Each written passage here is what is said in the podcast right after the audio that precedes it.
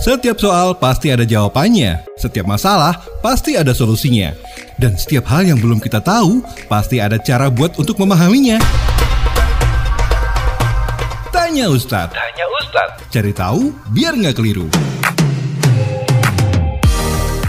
Assalamualaikum Ustadz Saya mau tanya Kenapa ya bulan Ramadan itu Bulannya ganti-ganti. Kadang di bulan Mei Eh sekarang di bulan Maret. Waalaikumsalam warahmatullahi wabarakatuh.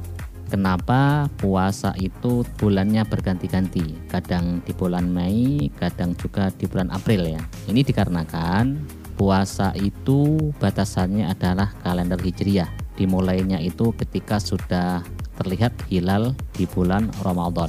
Dan bulan-bulan Hijriah dengan bulan-bulan Masehi itu memang ada selisih ya, selisih antara 10 sampai berapa belas begitu ya. Sehingga otomatis puasa itu bergeser ya.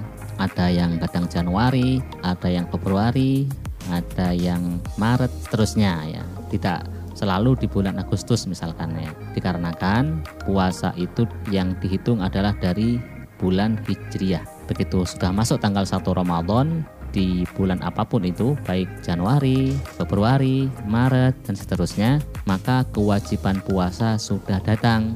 Maka wajib ditunaikan. Sehingga di sini bulan puasa itu tidak mesti di bulan-bulan sama dengan yang sebelumnya. Januari Januari lagi. Tetapi tergantung dengan bulan-bulan Hijriah bisa di Januari bisa juga di bulan Februari Maret dan seterusnya. Sekian saya Ustadz Nurhuda dari Yayasan Cahaya Al-Quran.